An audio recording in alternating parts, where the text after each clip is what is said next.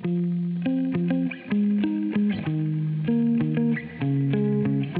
I'm John Diliberto, and you're hearing the Echoes podcast.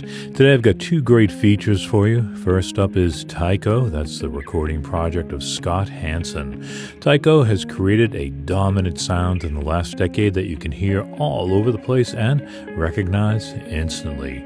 But he's gone in a new direction on his new album called Weather, and it may be a big change for his fans. There's been critics of every record for one reason or another. You know, Dive, everyone was like, "What the hell is this?" And then everybody was cool with it. And then Awake came out, and they're like, "Why is it? What's all these guitars all about?" And then Epoch came out, and they're like, "Why is it so electronic? Where's the guitars?" That's Scott Hansen from Tycho.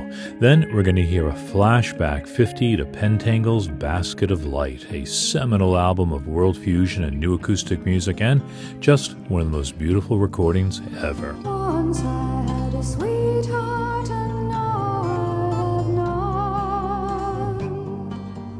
Pentangle from Basket of Light. That's all ahead. But before we get to that, I want to let you know that we're celebrating Echo's 30th anniversary. We've been bringing you chilled music and great interviews like this for three decades now. And at this moment, for a limited time, a $30 donation gets you a limited edition Echoes 30th anniversary t shirt, which looks very cool.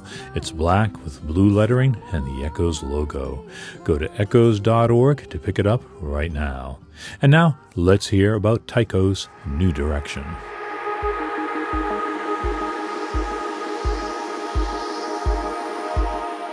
Tycho is one of those artists who you hear everywhere.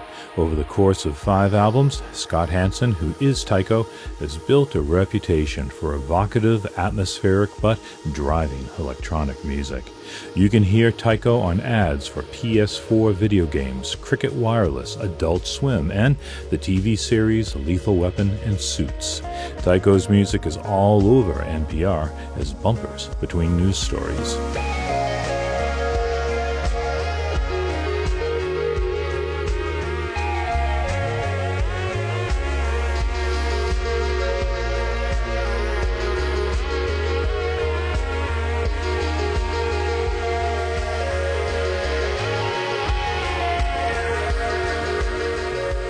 The latest Tycho recording, a follow up to his highly successful release, Epoch, he wanted to make a change. I wanted there to be something new about this record and have it feel like something different, like a break point, because Epoch for me was the end of, of that era. On Weather, Hansen makes a dramatic jump, adding lyric vocals for the first time.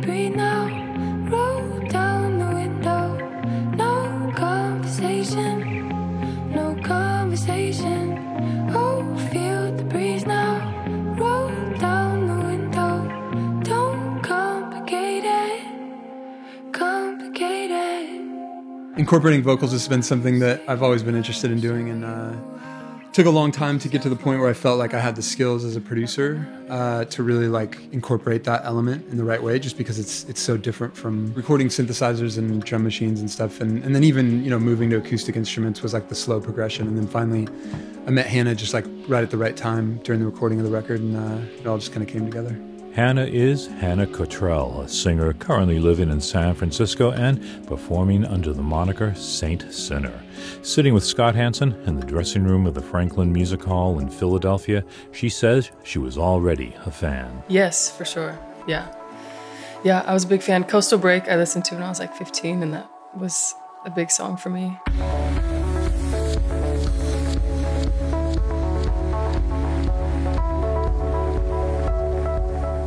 I think he's a genius. And so when a mutual friend told me, they were like, oh, do you know Tycho? I was like, well, yes, I do, of course.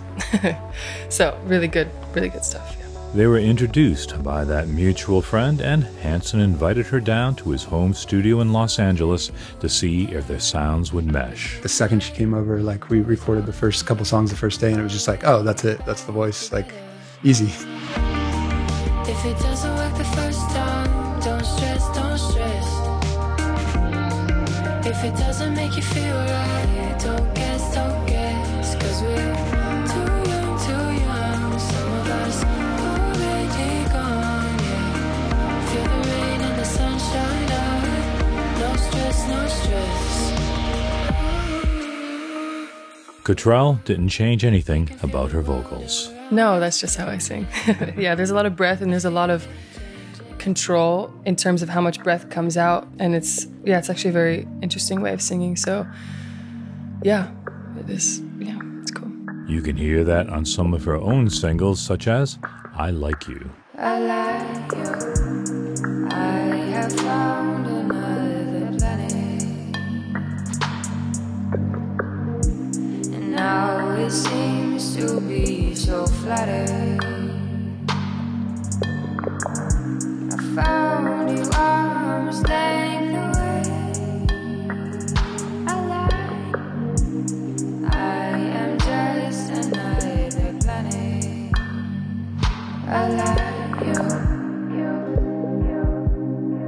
Saint Sinner's trancy, repetitive style of songcraft fit in with Tycho's own approach.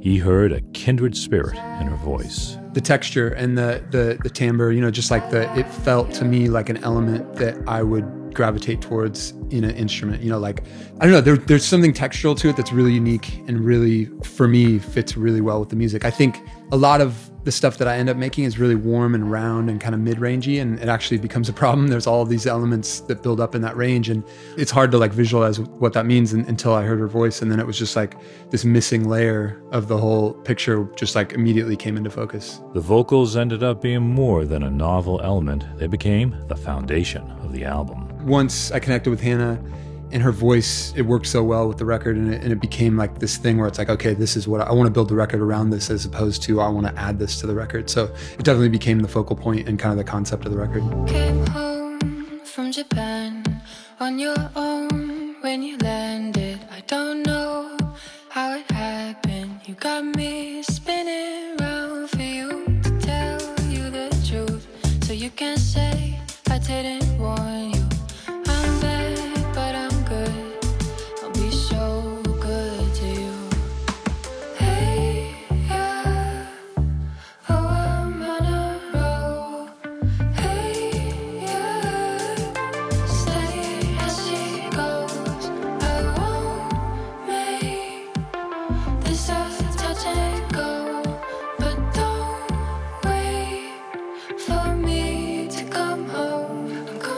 Gonna Cottrell's hair is shaved with fades on both sides, and her futuristic white outfit wouldn't look out of place in a cyberpunk movie.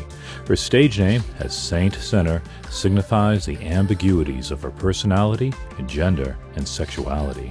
Yeah, well, it's a balance of two things. And in terms of my attractions, in terms of my inner self, I feel very balanced between masculine and feminine, which is an interesting road and a very beautiful one, but hard at times. So it's just a balance of our good side and our courageous side. And I was raised religious, and so it's kind of like I'm really good at being a sinner to a lot of people, and I'm good at being a saint to other people. But for me, it's just like learning how to balance these two, maybe personalities in me. I sound like a psychopath, probably. But you know what I mean? It's just finding balance of all these different parts of yourself that you are. Yeah. That fluidity finds voice in her lyrics for the song Pink and Blue. Oh, pink and blue,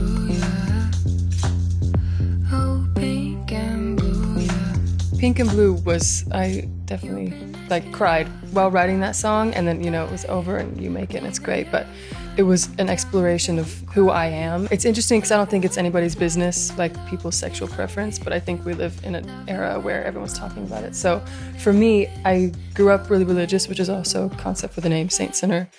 And I discovered that I really loved women and they're very beautiful and I wanted to be intimate with them. And then I kind of, you know, jumped from one side to the other side. And then I was like, oh, wait, I like, you know, I'm just very fluid and I love love. And so this song was kind of like pink and blue to put it just into a color palette and to make it poetic and beautiful. So it was just kind of a song for me that was like, I've tried all these things and I just realized that I'm okay with love in whatever form it comes in my life, you know?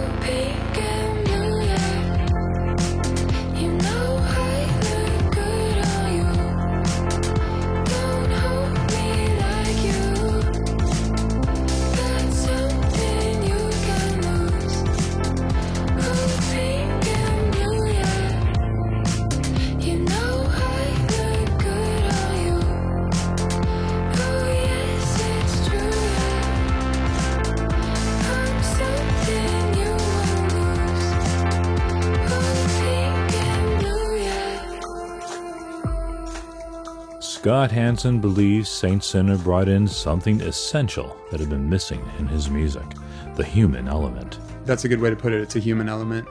I always have problems with like human interaction and connections. So like that's what I use. You know, I use music and art as, as like an escape and like a way to like describe these spaces that are like separated or divorced from humanity or the earthly experience. That's the beauty is, is she grounded it with a human voice. And I think that was something that was missing for a long time. I think there's something beautiful about the other stuff, but I think there's something beautiful about this. It's just another perspective on the whole thing. Tycho is going where other bands have gone before in electronic pop. He was inspired by groups like Air, Zero Seven, and Cinematic Orchestra. But he knew when he went into dream pop terrain, some criticism would be coming his way. There's been critics of every record for one reason or another. You know, Dive, everyone was like, what the hell is this? And then everybody was cool with it. And then Awake came out and they're like, what's all these guitars all about? And then Epoch came out and they're like, why is it so electronic? Where's the guitars? And now vocals. And they're like, why is there, you know, whatever. It's like every record takes, I think people, I mean, there's some people just never going to like any of those records. I mean, some people still only talk about Past Prologue, but um, I think sometimes, you know, it just takes a while for people to like accept new ideas and then, then they wrap their heads around it.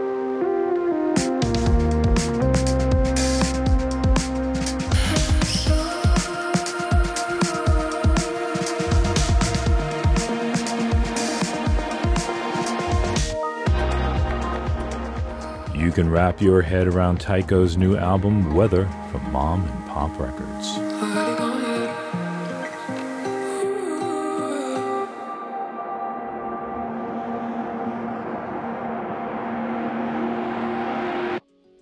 Our feature with Tycho was produced by Echoes Jeff Towne. You can get a hold of Tycho's weather by going to our website. It'll be in the posting for this podcast. And now, a flashback 50 to Pentangle's Basket of Light.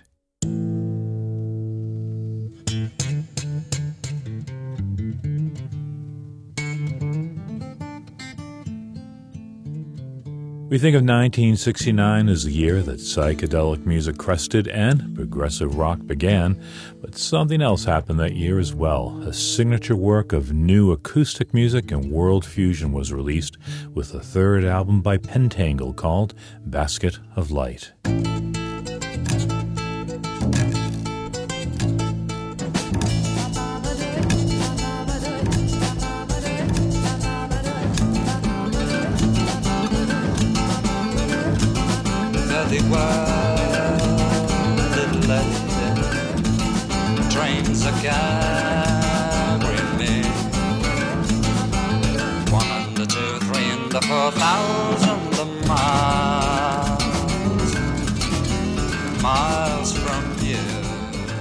Pentangle and the musicians in it would influence a generation of artists, including Windham Hill founder and guitarist Will Ackerman and all the guitarists in the Windham Hill family, like Alex de Grassi.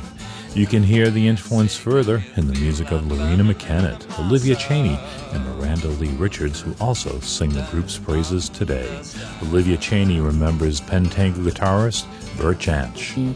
Actually, Bert Jansch, their guitar style to me is like really inventive and iconic, and actually kind of a bit like Stravinsky, like it has a really sparse kind of angularity to it. So when I started teaching myself Bert Jansch guitar parts, I was like, whoa, this is like really kind of, it's like playing three parts in one go.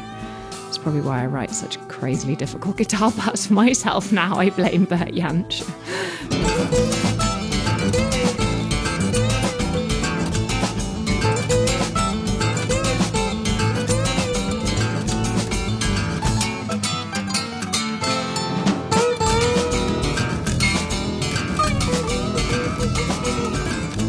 Pentangle emerged at a time when bands like Fairport Convention, Steeleye Span, and the Incredible String Band were updating English folk music with rock modalities. Pentangle was a little different.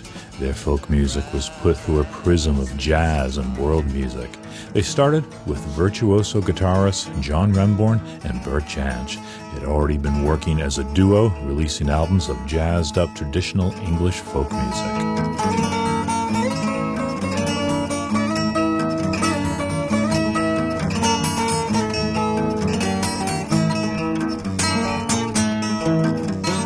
Renbourn was also playing in a duo with singer Jacqui McShee, a powerful soprano who was the quintessential English blonde folk singer. They stole two of England's best musicians from British bluesman Alexis Korner, double bass player Danny Thompson, and percussionist Terry Cox. I interviewed John Renbourn in 1999, and he remembered their first sessions in a basement club called Cousins in 1967. Uh, the general idea was that in that club, and in those days, you were obliged to play more or less all night. There was a Saturday night thing that went on, and people would be half asleep in the back usually and sleeping it off. And we used to improvise as much as we could. So, the beginning of the Pentangle, you know, we had a, a repertoire that was just thrown together very, very rapidly.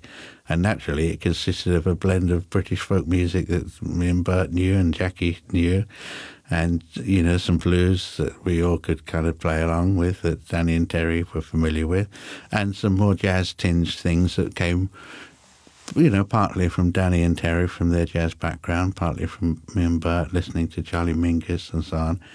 So it was a big melting pot, but it wasn't an ambitious band, and it only later on got to the stage where we were taken taken out of the basement and put on the road and put in the studio. In 1968, they released not one but two albums, one of them a double of their new take on folk traditions.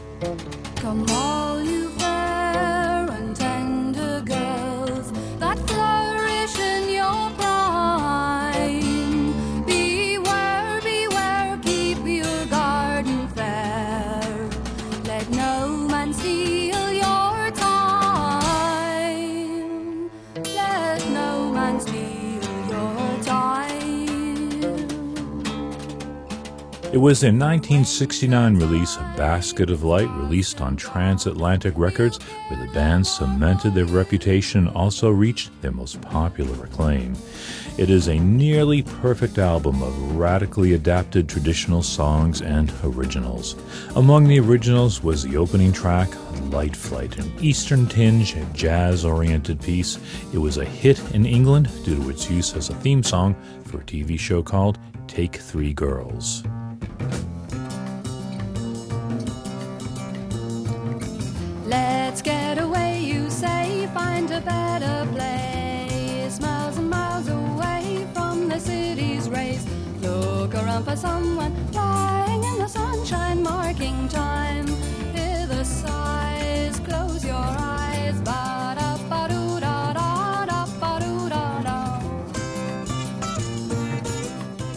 You can hear the influence of this song alone on all manner of musicians from John McLaughlin and his acoustic work to groups like Montreux and Ancient Future.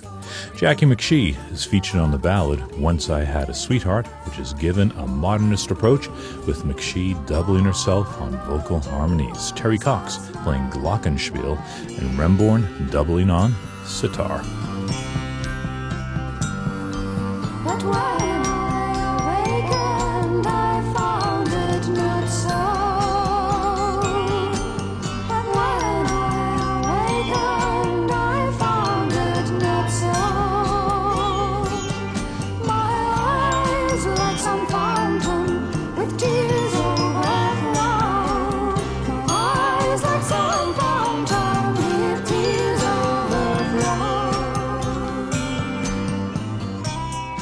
Renbourn says the sitar in the group was something of an accident. Alexis phoned Bert and myself up one day and said, Boys, I have an instrument here that I want to sell you. And it's called a sitar. And this was before the sitar was a big craze, you know, before the Beatles and even before Ravi Shankar had arrived in England. So this guy showed up at the door with a sitar. Me and Bert bought it for very little money, and maybe it was a stolen one, but we never asked. And after that, we plunked around on it, and we found that it worked very nicely in tandem with some of the British folk tunes. In fact, it worked very nicely with five-string banjo, which was, uh, I guess, a first in musical history. You know, five-string mounted banjo and sitar. Those two are very compatible. That combination is found on the last track from Basket of Light, House Carpenter.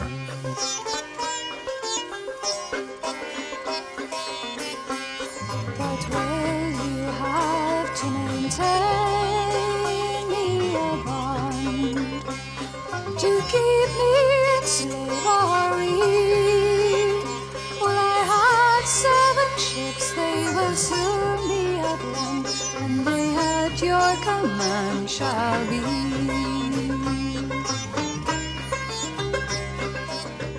Among the sounds the group explored was Gregorian chant.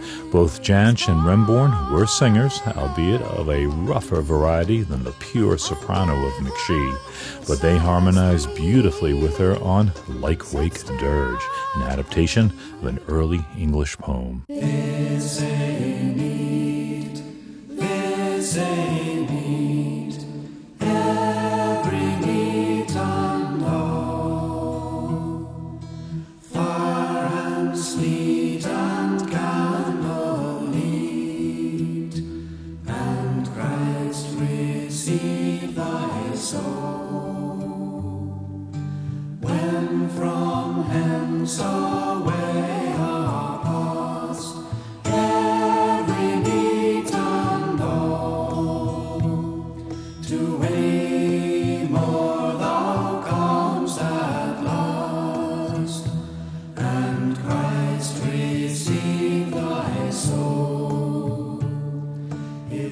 Incarnation of Pentangle would go on to record three more excellent albums Cruel Sister, Reflection, and in 1971, their final release, Solomon's Seal.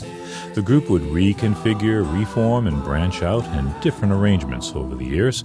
They made some wonderful music, but none attained the height and influence of their first six albums, and especially their high watermark, Basket of Light.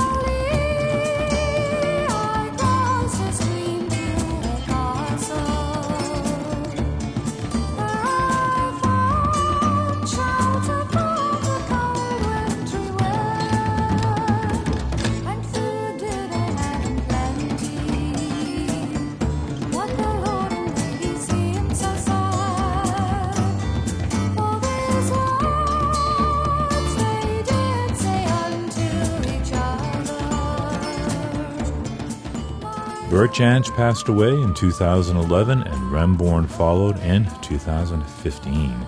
McShee has been performing as Jacqui McShee's Pentangle. Terry Cox is reportedly in Mallorca, and Danny Thompson remains the most highly regarded bassist in England, playing with literally everybody, including T Rex, Talk Talk, David Pamal, Rod Stewart, Kate Bush, Loreena McKennitt, and on to anybody who wants his soulful bass sound.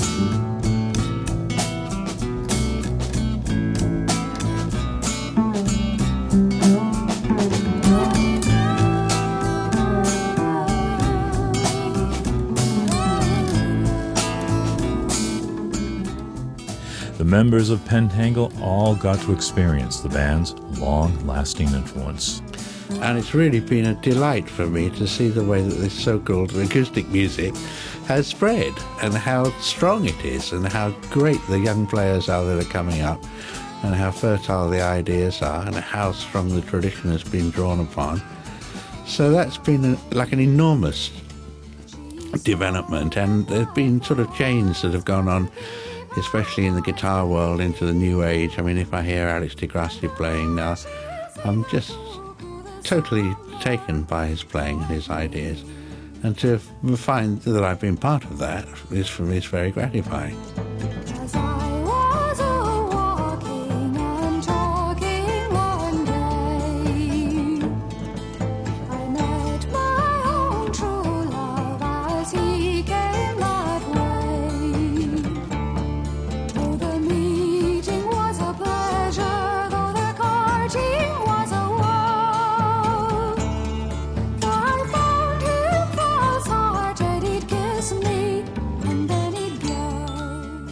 Go. Basket of Light in a Flashback 50, released on October 3rd, 1969.